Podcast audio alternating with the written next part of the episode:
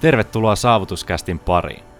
Saavutuksen puolella meillä on tavoitteena tarjota sinulle uusia perspektiivejä, ajatuksia sekä konkreettisia työkaluja, joiden avulla pystyt saavuttamaan unelmasi sekä asettamasi tavoitteet.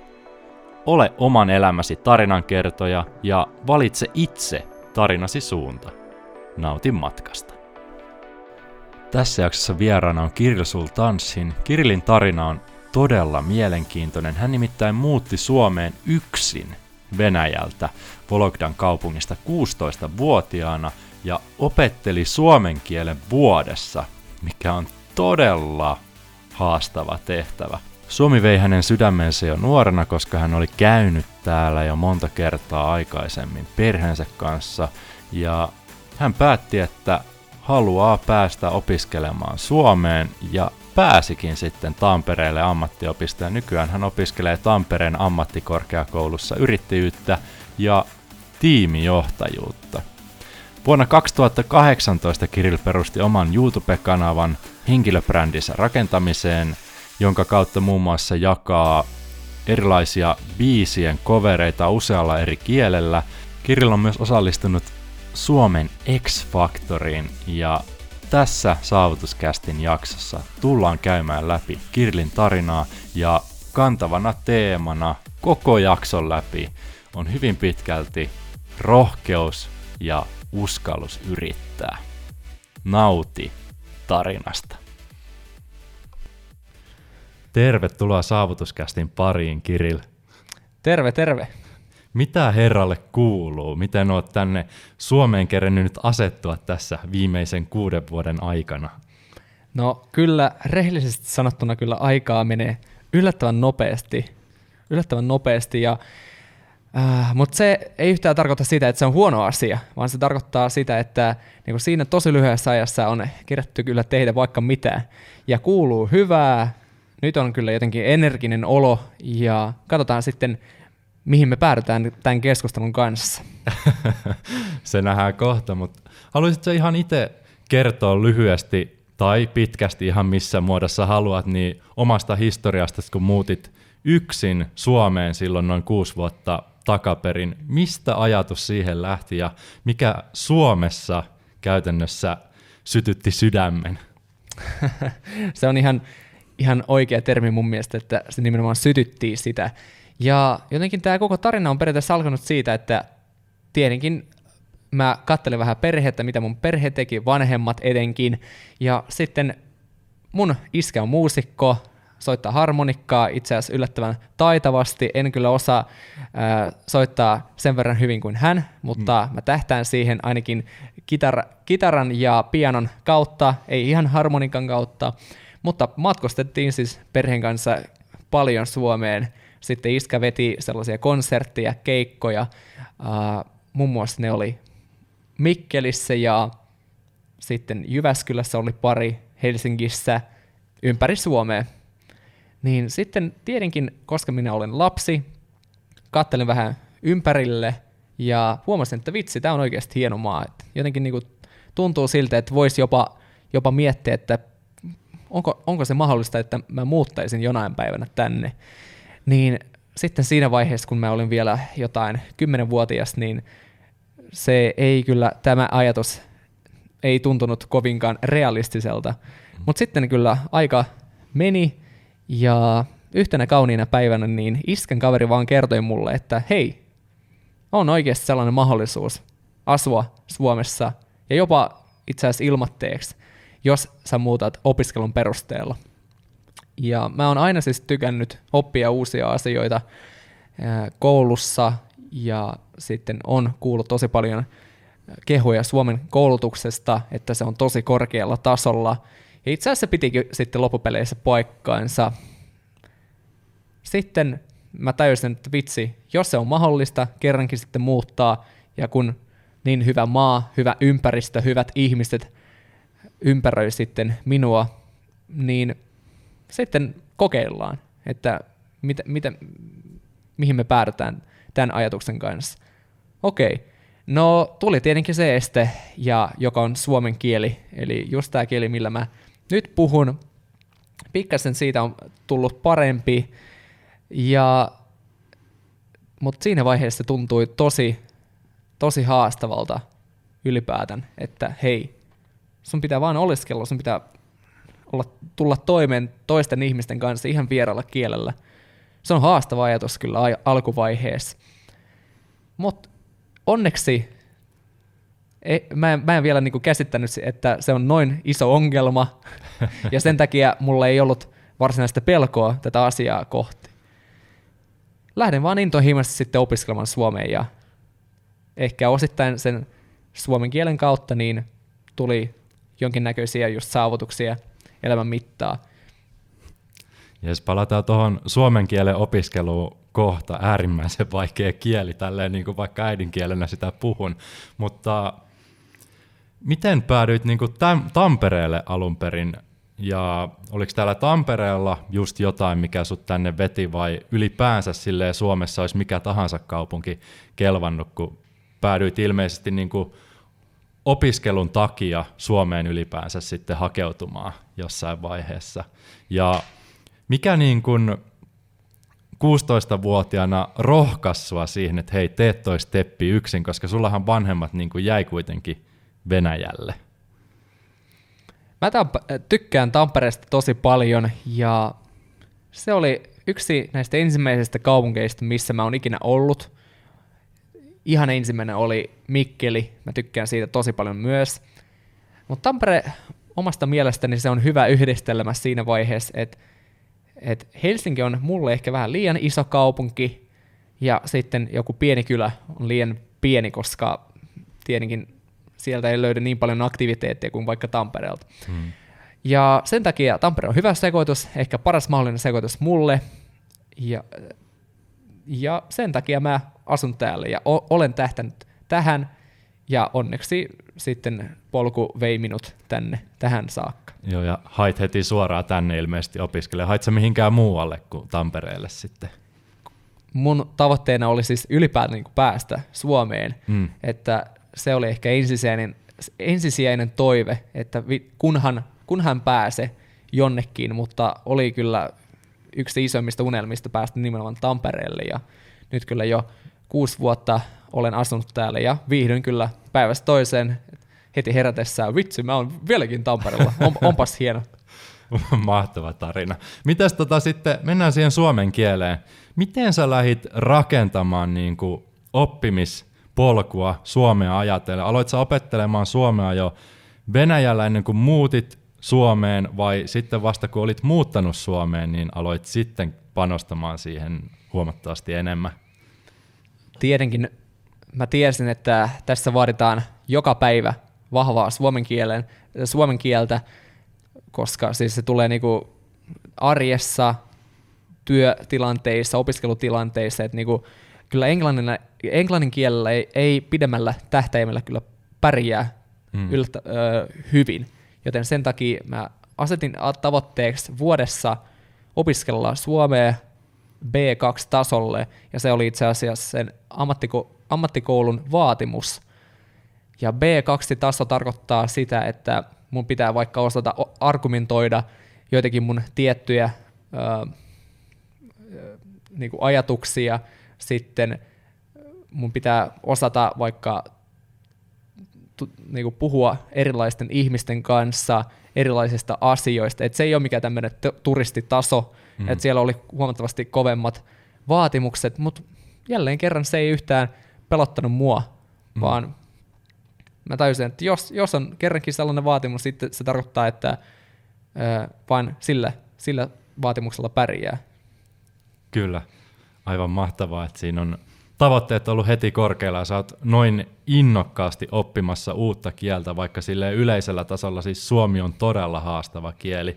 Pakko kysyä tähän väliin, kun sä kuitenkin puhut montaa kieltä, niin jos verrattaisiin esimerkiksi suomen kieltä englantiin, kun kumpikaan jos sulle kuitenkaan äidinkieli, niin minkälaisia eroja siinä onko suomen kieli ollut jotenkin hankalampi esimerkiksi oppia kuin englanti just henkilökohtaisesti sulle?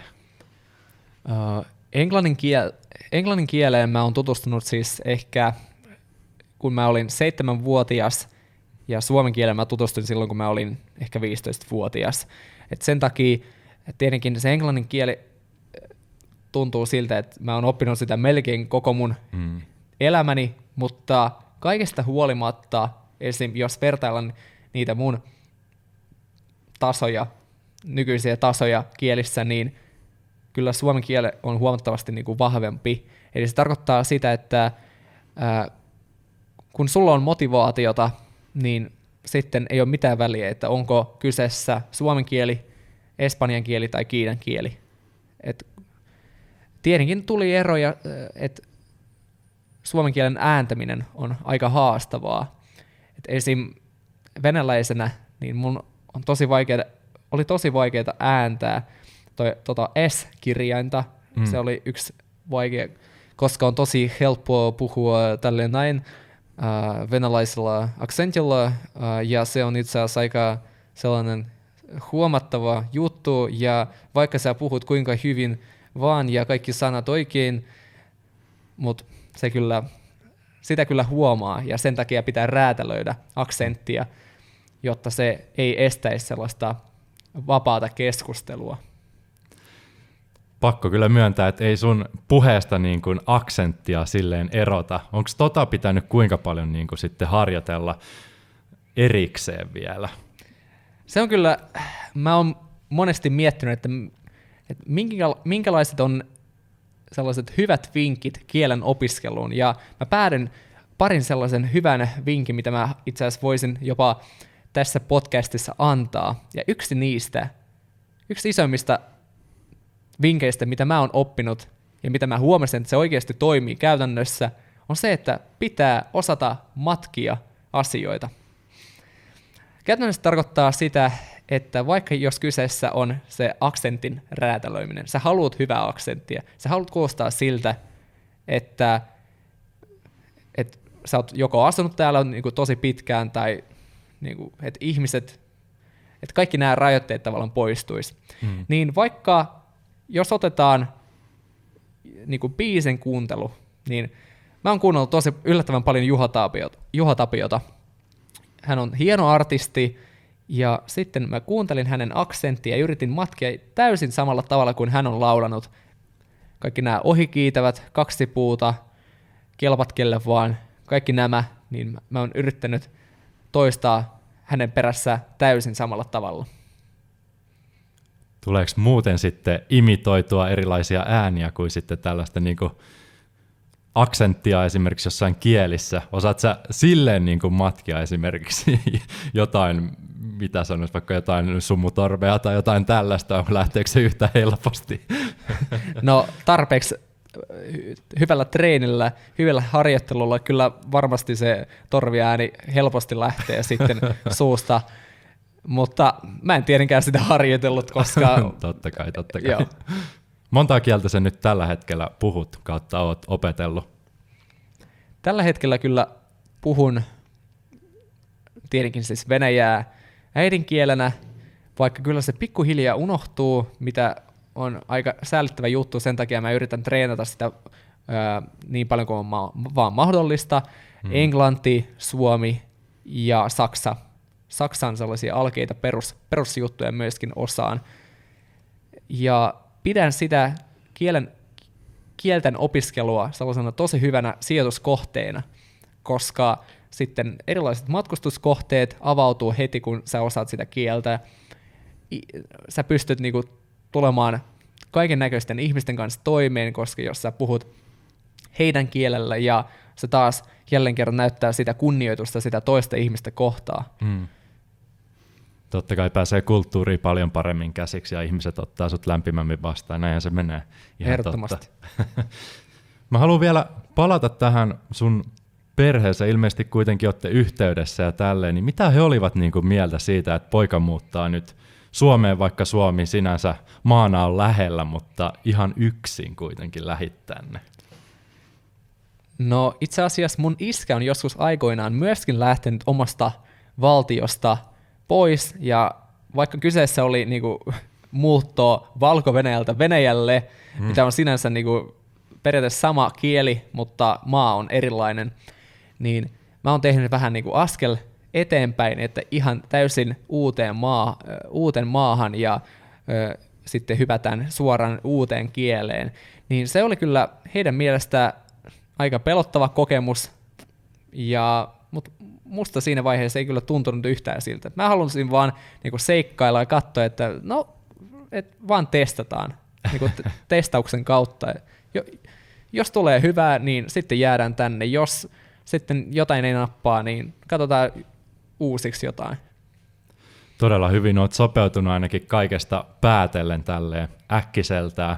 Ja nostit itse asiassa tuossa äsken jo Juha Tapion biisejä ylös. Mennään tähän musiikkiin, mua kiinnostaa tosi paljon. Oletko niinku ihan lapsesta asti ollut musiikista kiinnostunut, soittamista kiinnostunut? Tuleeko se sieltä perheestä, ehkä isältä, vai onko siinä jotain semmoista, miksi sitä kutsuisi, semmoista luontaista kiinnostusta ollut aina sitä asiaa kohtaan?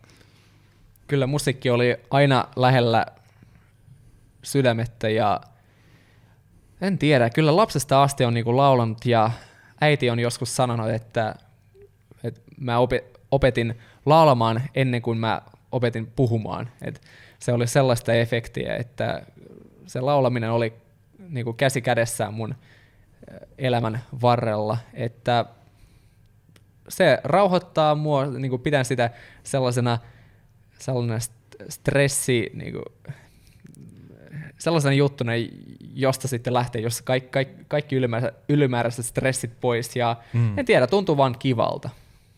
Oletko käynyt ihan laulutunneilla sitten, vai onko se sellaista, sekin sellaista itsenäistä opiskelua minkä verran? No meillä oli tota noin, niin aikoinaan sellainen poikabändi nimeltään Romanttiset pojat. ja siellä me laulettiin rakkaudesta tietenkin ja siitä on tullut tietenkin käytyä ihan niin kuin kunnolla musiikkikoulussa ja musiikkitunneilla ja laulutunneilla etenkin.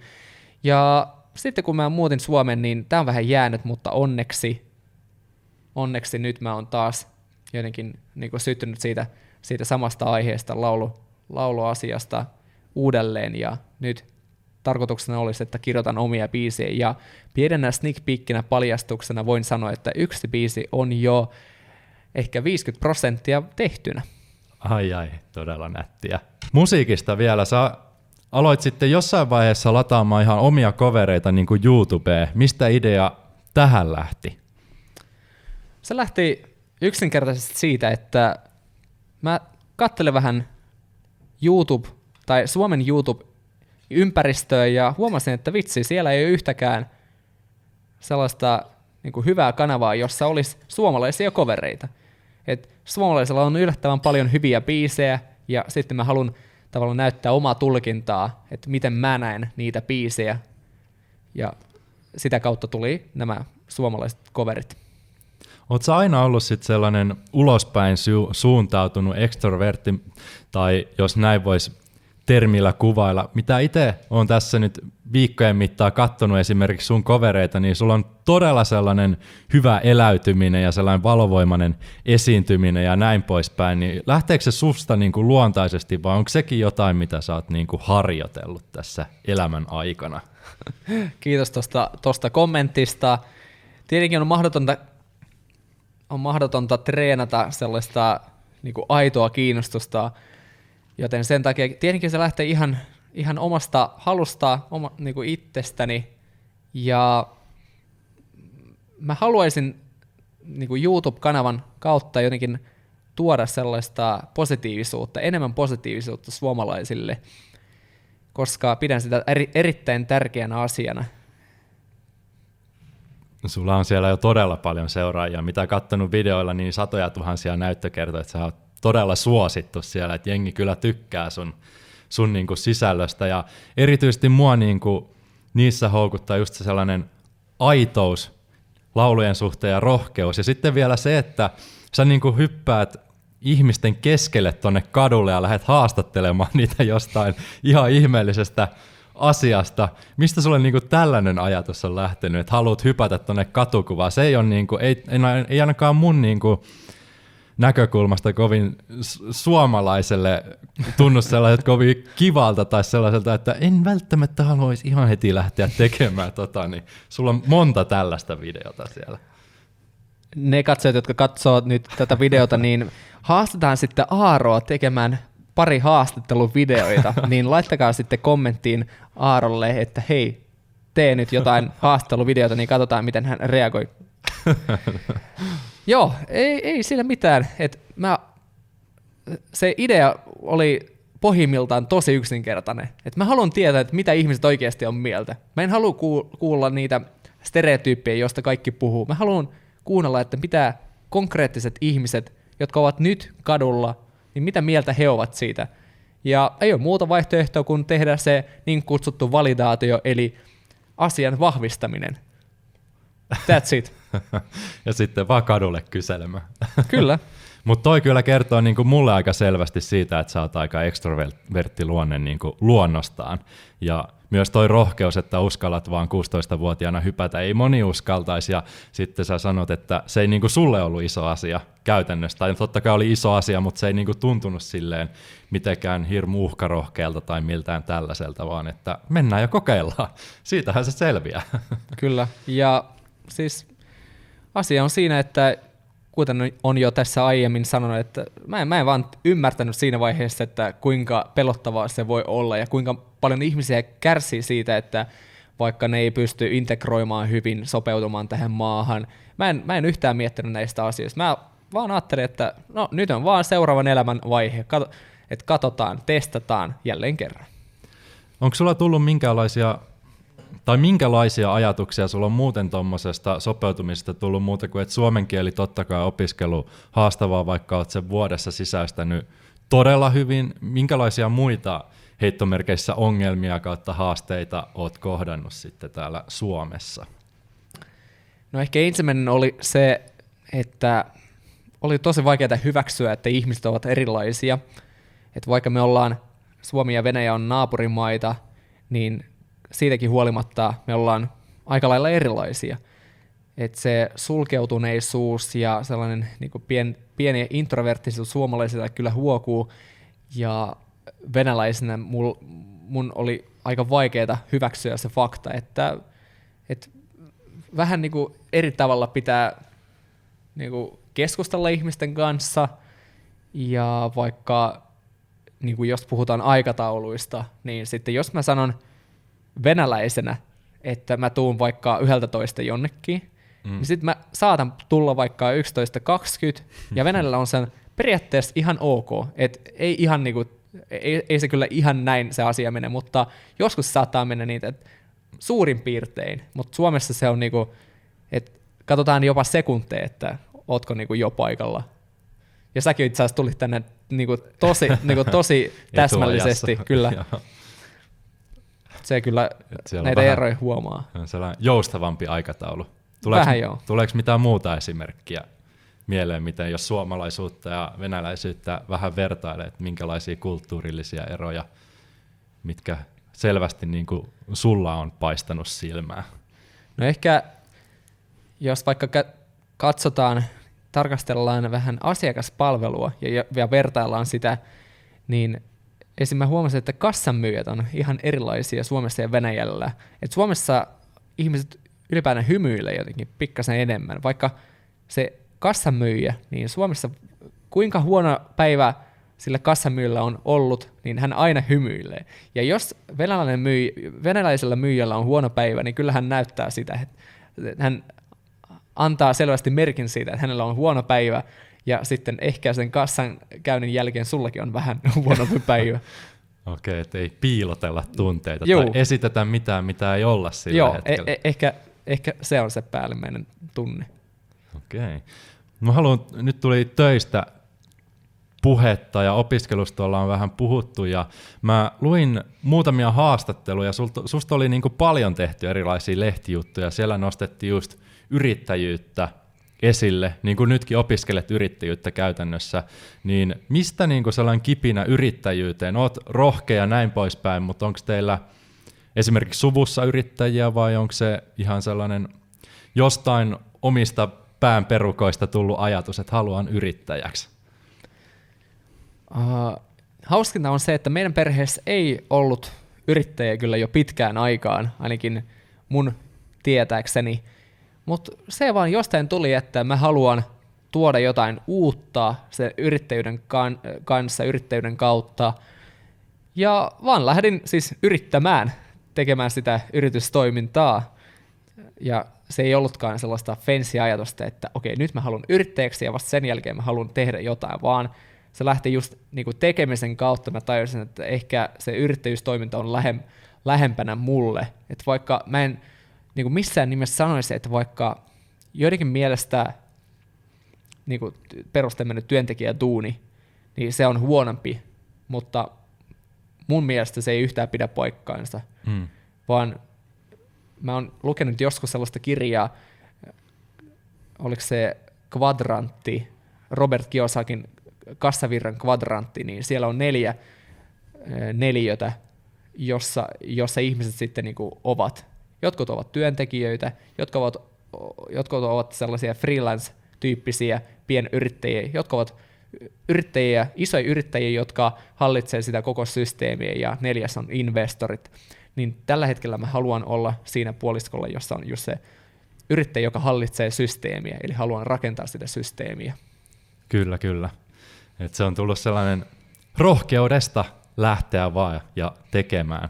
No, tämä rohkeus on nyt tällainen kantava teema ilmeisesti tässä meidän keskustelussa, mitä nostan koko ajan esille, ja yhdistetään nyt rohkeus ja musikaalisuus. Sä oot käynyt X-Factorissa esiintymässä, siis Suomen X-Factorissa, ja tätä varmasti moni on niin kuin miettinyt esimerkiksi, että haluaisi itse kokeilla sitä tai niin kuin ilmoittaa kaverinsa mukaan tai näin poispäin, mutta sä oot konkreettisesti käynyt ihan tv esiintymässä. Lähtikö tämä ajatus sulta iteltäs vai onko joku sut ilmoittanut sinne mukaan? Se on se toinen vaihtoehto. Se, se niinku ihan, ihan nappiin meni, että kaverit, yksi kaveri ja tyttöystävän kiusas mua niinku aika pitkään aikaan, että hei, jos sä tykkäät laulaa, jos sä koko ajan laulat meille, niin hei, nyt sun pitää mennä X-Factoriin. Okei, tässä on ilmoittautumislomake, ole hyvä.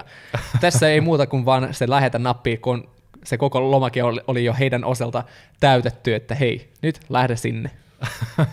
Kävit vetämässä Ed Sheerania siellä pikkusen.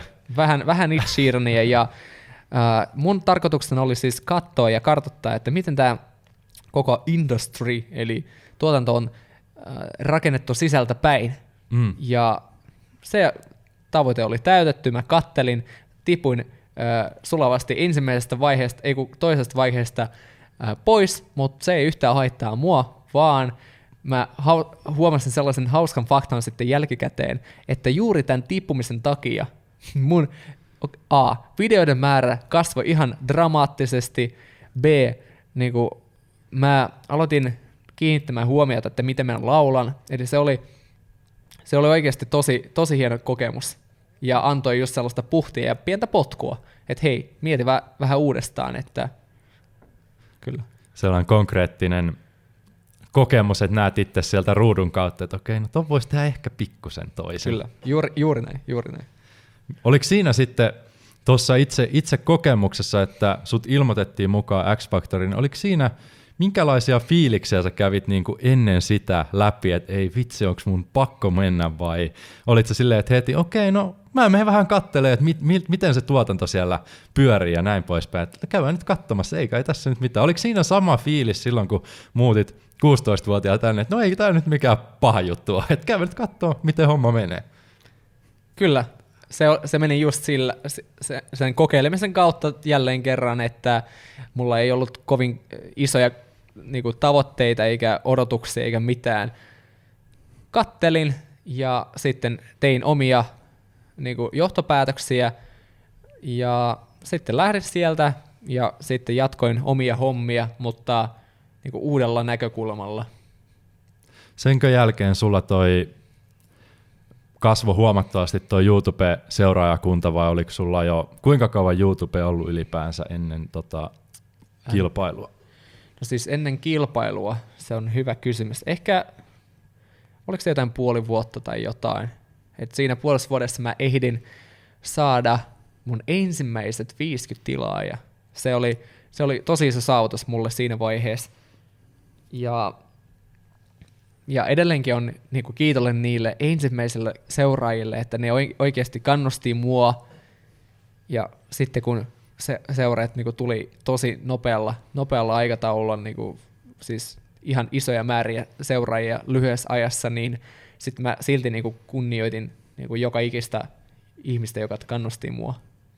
Sulla on päälle 30 000 seuraajaa YouTubessa tällä hetkellä. Mihin sä oot itse viemässä kanavaa? Pitäydyt sä enemmän nyt sellaisessa musiikissa, et ole hetken julkaissut muuta kuin niinku kovereita käytännössä, niin minkälainen sulla on siinä niinku tähtäin?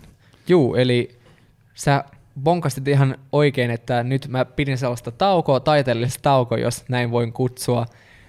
Uh, mä halusin katsoa vähän niinku etäisyydeltä mun oma kanavaa ja mihin se on nyt menossa. Ja nyt mä päädyn pik, pikkuhiljaa siihen, että nyt mä haluan niinku vaihdaa, vaihdaa niinku pivotoida sitä mun ideaa niinku uudelle aiheelle. Ja mä huomasin, mä vähän analysoin mun esim. palautteita, kommentteja ja mitä ylipäätään ihmiset haluaa, niin mä huomasin yhden sellaisen linjauksen, selvän, selkeän linjauksen, ja se on, että ihmiset tykkää silloin, kun mä inspiroin heitä. Eli se taas jälleen kerran lähtee ihan täysin mun omasta halusta. Mä en tee sitä niinku ta- tahallaan. Joskus niinku, periaatteessa niinku joka toinen kahvipöytäkeskustelu on sellainen, että jos mä, jos mä yritän niinku motivoida, inspiroida ihmisiä tekemään jotain, jotain uutta, niinku hy- hyppäämään jonnekin niinku mukavuusalueelta vaikka pois, ja, tai muuta sellaista. Niin sen takia mä haluaisin ehkä nyt käynnistää sitä just uutta aihetta, jossa mä kerron, että miten vaikka vaihdetaan sitä mindsettiä, miten kokeillaan uusia asioita. Mä haluan kirkastaa joitakin vaikka ajatuksia, jotka ihmiset ei, ei yksinkertaisesti ymmärrä jotka pitää paikkansa. Sellaisia niin kuin, just sen mindsetin vaihtamiseen asi- liittyviä asioita. Sulla on tota, myös sellaisia public speaking-videoita siellä YouTubessa, ainakin yhden, yhden bongasin tässä lähiaikoina olet julkaissut. Mistä tota, tällainen ajatus, onko se niinku ihan koulun puolelta järjestetty vai oletko itse hankkiutunut sellaisiin keikkoihin käytännössä, että pääset puhumaan. Nyt kun muistelen, niin oli siellä useampikin niitä, kun se on yksi vaan, mutta anyway. Juu, siellä oli useampi ja se, ne, siis todellisuus ni, niitä on, on huomattavasti enemmän, mutta mä taltioin niin kuin joka ikistä. Esim. yksi viimeisimmästä oli Oulusta ja siellä mä vedin sellaista ö, puhujakeikkaa, jossa kerroin, että no miltä on tuntunut, jos se olla maahanmuuttaja vieras maassa, miten mä niin kuin pääsen siihen työelämään nopeasti työn lehden jakajasta sitten tubettajaksi, sellainen lyhyt polku pähkinäkuoresta. Ja se itse asiassa, niin kuin, mä en ole vielä mun mielestä kertaakaan kirjoittanut just kenellekään, että ne, ne pyynnöt tulee niin kuin ihan, ihan ulkopuoliselta, että että ihmiset kirjoittaa minulle ja ihmiset kysyy, että pystytkö vaikka tulemaan meille puhumaan ja se on aina mulle niin kuin iso, iso kunnia, että mä näen, että ihmiset oikeasti tarvii sitä vaikka mun inspiraatiota, mun ajatuksia sinne, että se on oikeasti loistavaa tunnetta sitten, kun ihmiset kunnioittaa sun mielipiteitä ja ne uskoo sun, sun ajatuksiin. Sulla on mahtava tarina, mitä jakaa, ja on todellakin niin kuin inspiroivaa settiä. Ei tohon niin kuin moni varmasti olisi pystynyt, ainakaan jos mietin ihan henkilökohtaisella tasolla, niin minä 16-vuotiaana ei koskaan niin kuin toiseen maahan, niin kuin siinä ei vaan ole mitään chanssiä, että se olisi tapahtunut, mutta nyt jos tullaan kymmenen vuotta eteenpäin, niin okei, nyt se voisi toteutua. Kyllä, mutta... sinä olet siis niin kuin kolme kuukautta ulkomailla asunut tehnyt. Reissussa käytännössä, mutta en ole asunut silleen. Mutta nyt siis tilanne on täysin eri, mitä se mulla olisi niin 16-vuotiaana ollut. Et mulla, mulla on sellainen vahva introvertin pohja käytännössä, että mä en ole ekstrovertti ollut ikinä, enkä käytännössä on nytkään muuta kuin sitten, anteeksi, herätys, niin tietyissä tilanteissa pystyn olemaan, mutta en ole, en ole sit saa sellainen, että koko aika haluaisi olla esillä käytännössä. Tuollainen niin yksin muuttaminen 16-vuotiaana olisi ollut itselle niin kuin äärettömän kova paikka. Itse asiassa tutkitusta todistettu, että 70 prossaa ihmisistä on ambiverttiä, joten ehkä sä oot osittain vielä hän, sekin. Siinä keskivaiheella. Joo, joo. Et esim. Niin tässä, tässä vuorovaikutuksessa tietenkin nämä ambivertin vaiheet, niin ne niin kuin astuu voimaan, ja sitten ne, mutta sitten on se kyse on siitä, että mihin, ne, mihin sä palautut. Joko se on niin extroverttiin päin tai sitten introvertin päin. Kyllä, siis toi on ihan totta, että varmasti nykyään on, mutta se, siis kaikki tommosetkin ominaisuudet on kehitettävissä, mutta lukitaan vastaus ambivertiin tähän väliin. Vielä YouTubesta sen verran, niin kuitenkin ajattelit todennäköisesti pysyä jossain määrin siellä musiikkilinjalla, koska se on niin lähellä sua? Vai onko sulla ihan niin kuin täysin joku suunnanmuutos sen suhteen inspiraation enemmän vai on, se on todennäköisesti, mä nyt ajattelen tilannetta silleen, että se on sun tapa tuoda sellaista rohkeutta kautta inspiraatiota myös ne coverit ja näin poispäin, kautta ne omat biisit sitten jossain tulevaisuudessa. Sä osaat kyllä tulkita yllättävän hyvin asioita, eli oot täysin oikeassa. Periaatteessa ei ole mitään väliä, että minkä kanavan kautta tulee se inspiraatio, kunhan se tulee. Se voi olla niin kuin biisien kautta, että ihmiset kertoo yllättäviä tarinoita niin kuin biisien kautta. Ja sitten tietenkin perus sellainen klassinen videomuoto toimii yllättävän hyvin myös. Kirjat, artikkelit, to, niin kuin mun kohdalla just ehkä nämä, eli videot ja musiikki toimi nyt, ja niissä mä kyllä näen tosi paljon potentiaalia, että nyt ihmiset kyllä lukee pikkasen vähemmän kuin, kuin joskus aikoinaan, niin sen takia mä näen, että sit mä pystyn tavo- tavoittelemaan niin kuin isompia ihmis, niin kuin enemmän ihmisiä just noiden kanavien kautta. Joo, videon kautta kuvallisessa muodossa ehdottomasti. Mites tota, musiikista vielä, mainitsit ton kitaran ja pianon, mä haluan siitä kysyä, että sä Oot ainakin videoilla, mitä on katsonut, niin oot soittanut kitaraa, ei ole sattunut silmää pianon soitto vielä, mutta oot sä niinku niitä opiskellut ihan jossain opistossa sitten, vai onko ne ihan... Se pianon soittaminen kyllä oli ihan tämmöinen opistomainen, klassinen, klassinen vaihtoehto, ja sitten kitaraa, mä oon ottanut käyttöön kitaran soittoa vasta, oliko se puolitoista vuotta sitten, että se on täysin uusi niin kuin vieläkin uusi instrumentti mulle. Et, se lähti vaan siitä, että yhtenä kauniina päivänä oltiin kaverin kanssa, sitten mä kysyn, että hei, pystyt, pystyt sä niinku vähän soittamaan mulle, että sä, sä pystyt soittamaan, mä pystyn laulamaan, tehdä joku tämmöinen bändi, sun muuta. Sitten se ka- kaveri vähän petti, hän niin kuin oli jossain ihan muualla omissa ajatuksissa, hän, hänen, häntä ei kiinnostanut yhtään se ajatus. Sitten mua se tietenkin ärsytti, että hei, se oli jo niin kuin sovittu melkein tämä asia. Hän sanoi, no joo, mutta kun mulla on vähän eri, niin kuin, mie, niin kuin, se ei kauheasti kiinnostaa mua, sitten mä ajattelin, okei, okay, no sitten mä opin ihan itse soittamaan. Sitten tyttöystävällä oli sattumalta sellainen tosi halpa kitara, ja mä vaan kokeilin sitä pari sointua lisää, lisää, sitten vähän tutoriaalia. Sitten jostain Turusta mä ostin tosi halpaa kitaraa, jätkä vaan tarvii rahaa. Ja sitten mä ostin sitten, mulla oli kitara, ja tällä tavalla mä tutustun siihen ekaa kertaa. Miten tota, kummalla kielellä sä laulat mieluummin, niin suomeksi vai englanniksi, vai jopa venäjäksi? vai jopa venäjäksi. Vene, venäjän kieli on jo kolmantena. Se siirtyy pikkuhiljaa. Sitten Saksa, sitten ajaa Venäjä vielä. Mutta sulla on sellaisia yhdistelmäbiisejä myös olemassa. Onko sulla jotain sellaista, että laulat mieluiten jollain näistä kielistä, vai onko se kiva yhdistellä? Se on, se on tosi kiva yhdistellä, ja nyt kyllä ehkä pääpanostus voisi mennä suomen kielen biiseihin, koska, äh, koska mä näen, että suomalaiset tarvii enemmän apuja just inspiraation nostamisessa kuin venäläiset, koska Venäjällä on jo tosi paljon sellaisia puhujia, sellaisia laulajia, ja mä haluan tuoda samankaltaista fiilistä ja meininkiä sitten Suomelle. Okei, niin Venäjällä on varmasti niin kuin enemmän tarjontaakin, ihmismassa on niin paljon enemmän. Ehdottomasti siellä, 150 miljoonaa. sieltä löytyy ihmisiä. Kuinka usein sä muuten käyt Venäjällä?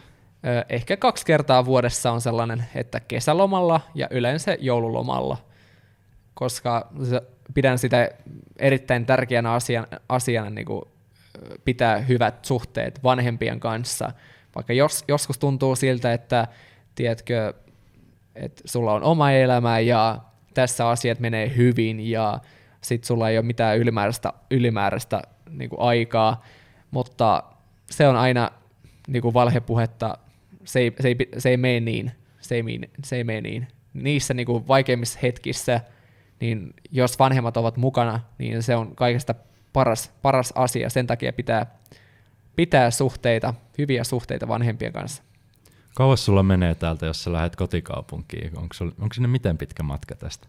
Mä oon joskus laskenut, niin keskimäärin menee Tampereelta Voloktaan, ja Volokta siis sijaitsee Moskovan Pietarin välissä, ja se etäisyys on ehkä 1100 kilometriä, niin 24 tuntia ehkä tasan menee, koska siellä menee se yöjuna, eli Allegro-junalla pääsee sitten Pietariin, ja Pietarissa vielä yöjunalla Voloktaan. Mm, mm, ei, ei ehkä liian kaukana kuitenkaan vielä. Juu, et va- vaikka kyllä siinä samassa ajassa pystyy niinku lentämällä, vaikka sä pääset jopa Australiaan, mutta sekin on. Se on, kaikki on suhteellista. Mm, kyllä. Mun mielestä tästä on aika hyvä hypätä noihin viiden, viiteen kysymykseen, joihin on jokainen päässyt vastaamaan. Säkin oot ne etukäteen saanut. Ja sieltä näköjään löytyy jotain muistiinpanoja. Kyllä, mulla löytyy muistiinpanoja, koska, koska mulla on tässä hyviä, hyviä pointteja. No, minäpä kysyn ihan ensimmäisen kysymyksen. Mikä on kirja sun lempikirja ja minkä takia? Yes, no mä kyllä odotin sitä vastausta, ei, ei kun siis sitä kysymystä tosi paljon, koska mun lempari, lempikirja on You Are Placebo, eli suomeksi sanottuna sinä olet lumelääke. Aha. Ootko kuullut sellaisesta efektistä? Oon kuullut efektistä, mutta kirjasta en ole. Okei, okay. eli se tarkoittaa, siis periaatteessa kirjassa niin kir- kerrotaan, että miten äh, tavallaan biologisella tasolla ajatukset muuttuu materiaksi. Eli vaikka niin kuin, tiedätkö, että miten ajatuksista tulee terveyttä, miten niistä vaikka negatiivisista kielteisistä tunteista, ajatuksista tulee sairautta ja sellaisia asioita, ja miten niihin sitten lähestytään. Eli tämän koko tietealan nimi on epi, epigenetiikka, ja se tavallaan tutkii sitä, että miten ympäristötekijät vaikuttavat sitten geenien akti, ö, aktivaation. Eli mä oon sitä niinku tutkinut sillä tavalla, että nämä geenit niinku meidän kehossa toimii sillä tavalla, että se on niinku joulukuusen valot. Tiedätkö, jotkut valo niinku syttyy, jotkut valo taas sammuu. Ja. Ja sitten kun sulla on niinku hyvät ajatukset, niin sitten niinku, että laitetaan päälle ne hyvät tavallaan geenit, jotka auttaa sua, auttaa niinku saavuttamaan asioita, että kuinka, kuinka vaikuttava se on. Ja nämä ympäristötekijät siis voi olla ihan mitä vaan, vaikka ravinto, stressi, ajatukset, tunteet. Ja me saatiin siis niinku tiettyjä geenejä meidän, niinku, sitten kun me synnytetään, ja noiden tekijöiden avulla, mitä mä äsken sanoin, niin voidaan vaan vaikuttaa niihin joko hyvältä tai huonolta tavalta. Et niin kuin, nykyään ehkä keskitytään vähän liikaa siihen sairauden vähentämiseen, tai siis niin kuin, niin kuin ylipäätään sairauksiin eikä terveyteen. Sen takia mä pidän tätä kirjaa erittäin tärkeänä ja hyvänä, hyvänä kirjavinkkinä. Oliko siinä tota kirjoittajaa vielä? Joo, kirjoittaja on Joe Dispensa, ja jälleen kerran kirjan nimi on You Are Placebo. Okei, tuo kirjoittaja kyllä kuulostaa tutulta. Varmasti on niin kuin nähnyt useammankin haastattelun häneltä.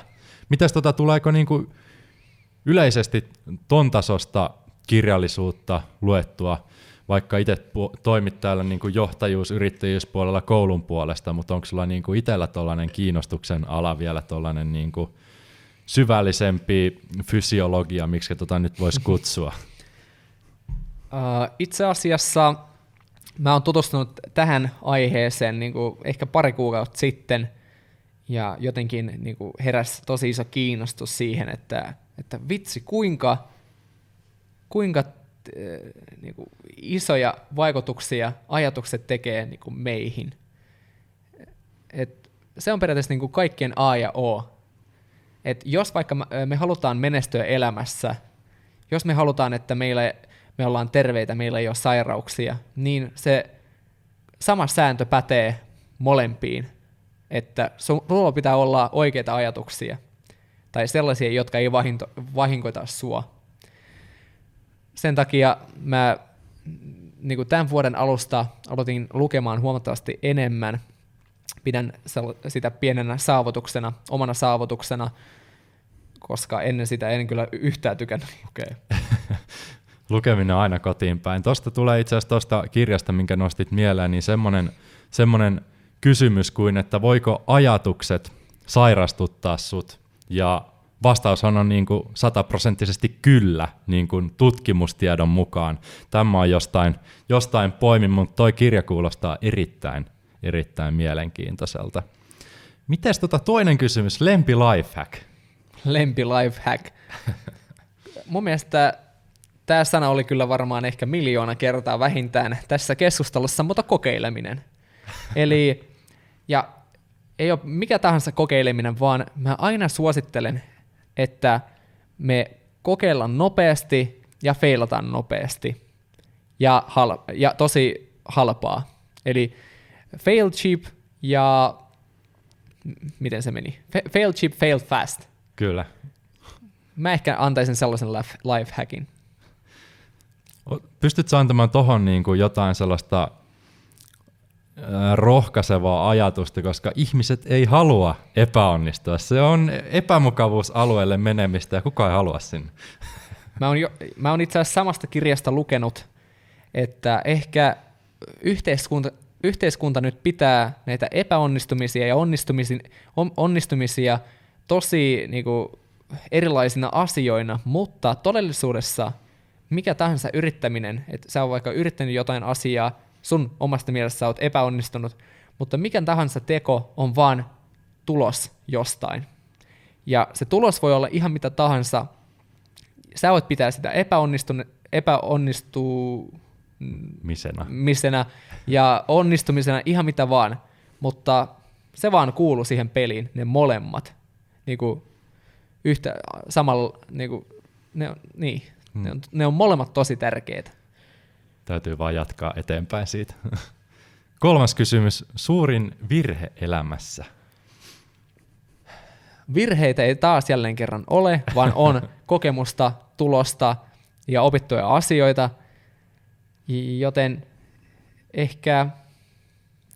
Tai mitä olisit voinut tehdä ehkä toisi, jos nyt mietitään 20 vuotta, kahden vuoden, 20 vuoden aikajanaa, niin ei virheenä, mutta mitä olisit voinut valita toisin?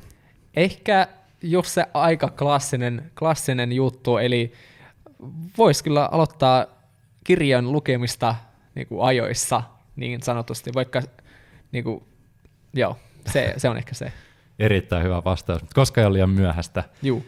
Neljäs kysymys. Minkä vinkin antaisit 18-vuotiaalle itsellesi, vaikka siihen nyt ei ole kauaa aikaa, mutta... Tä- jos... Täysin sama, eli lukekaa. ja viimeinen kysymys, minkä unelman haluat tavoittaa kautta saavuttaa lähitulevaisuudessa? Haluan tasapainosta elämää, eli jossa on sopivasti työaika ja jossa on sopivasti sitten vapaa-aikaa. Se on ehkä se sellainen, ei, ei tosi konkreettinen, mutta silti on tosi hyvä, mihin voi sitten tähdätä. Haluat pitää ne kaksi erillään toisistaan. Jes, hyvä, mahtavaa. Mistä sut voi Kiri löytää, jos haluaa ottaa sun yhteyttä?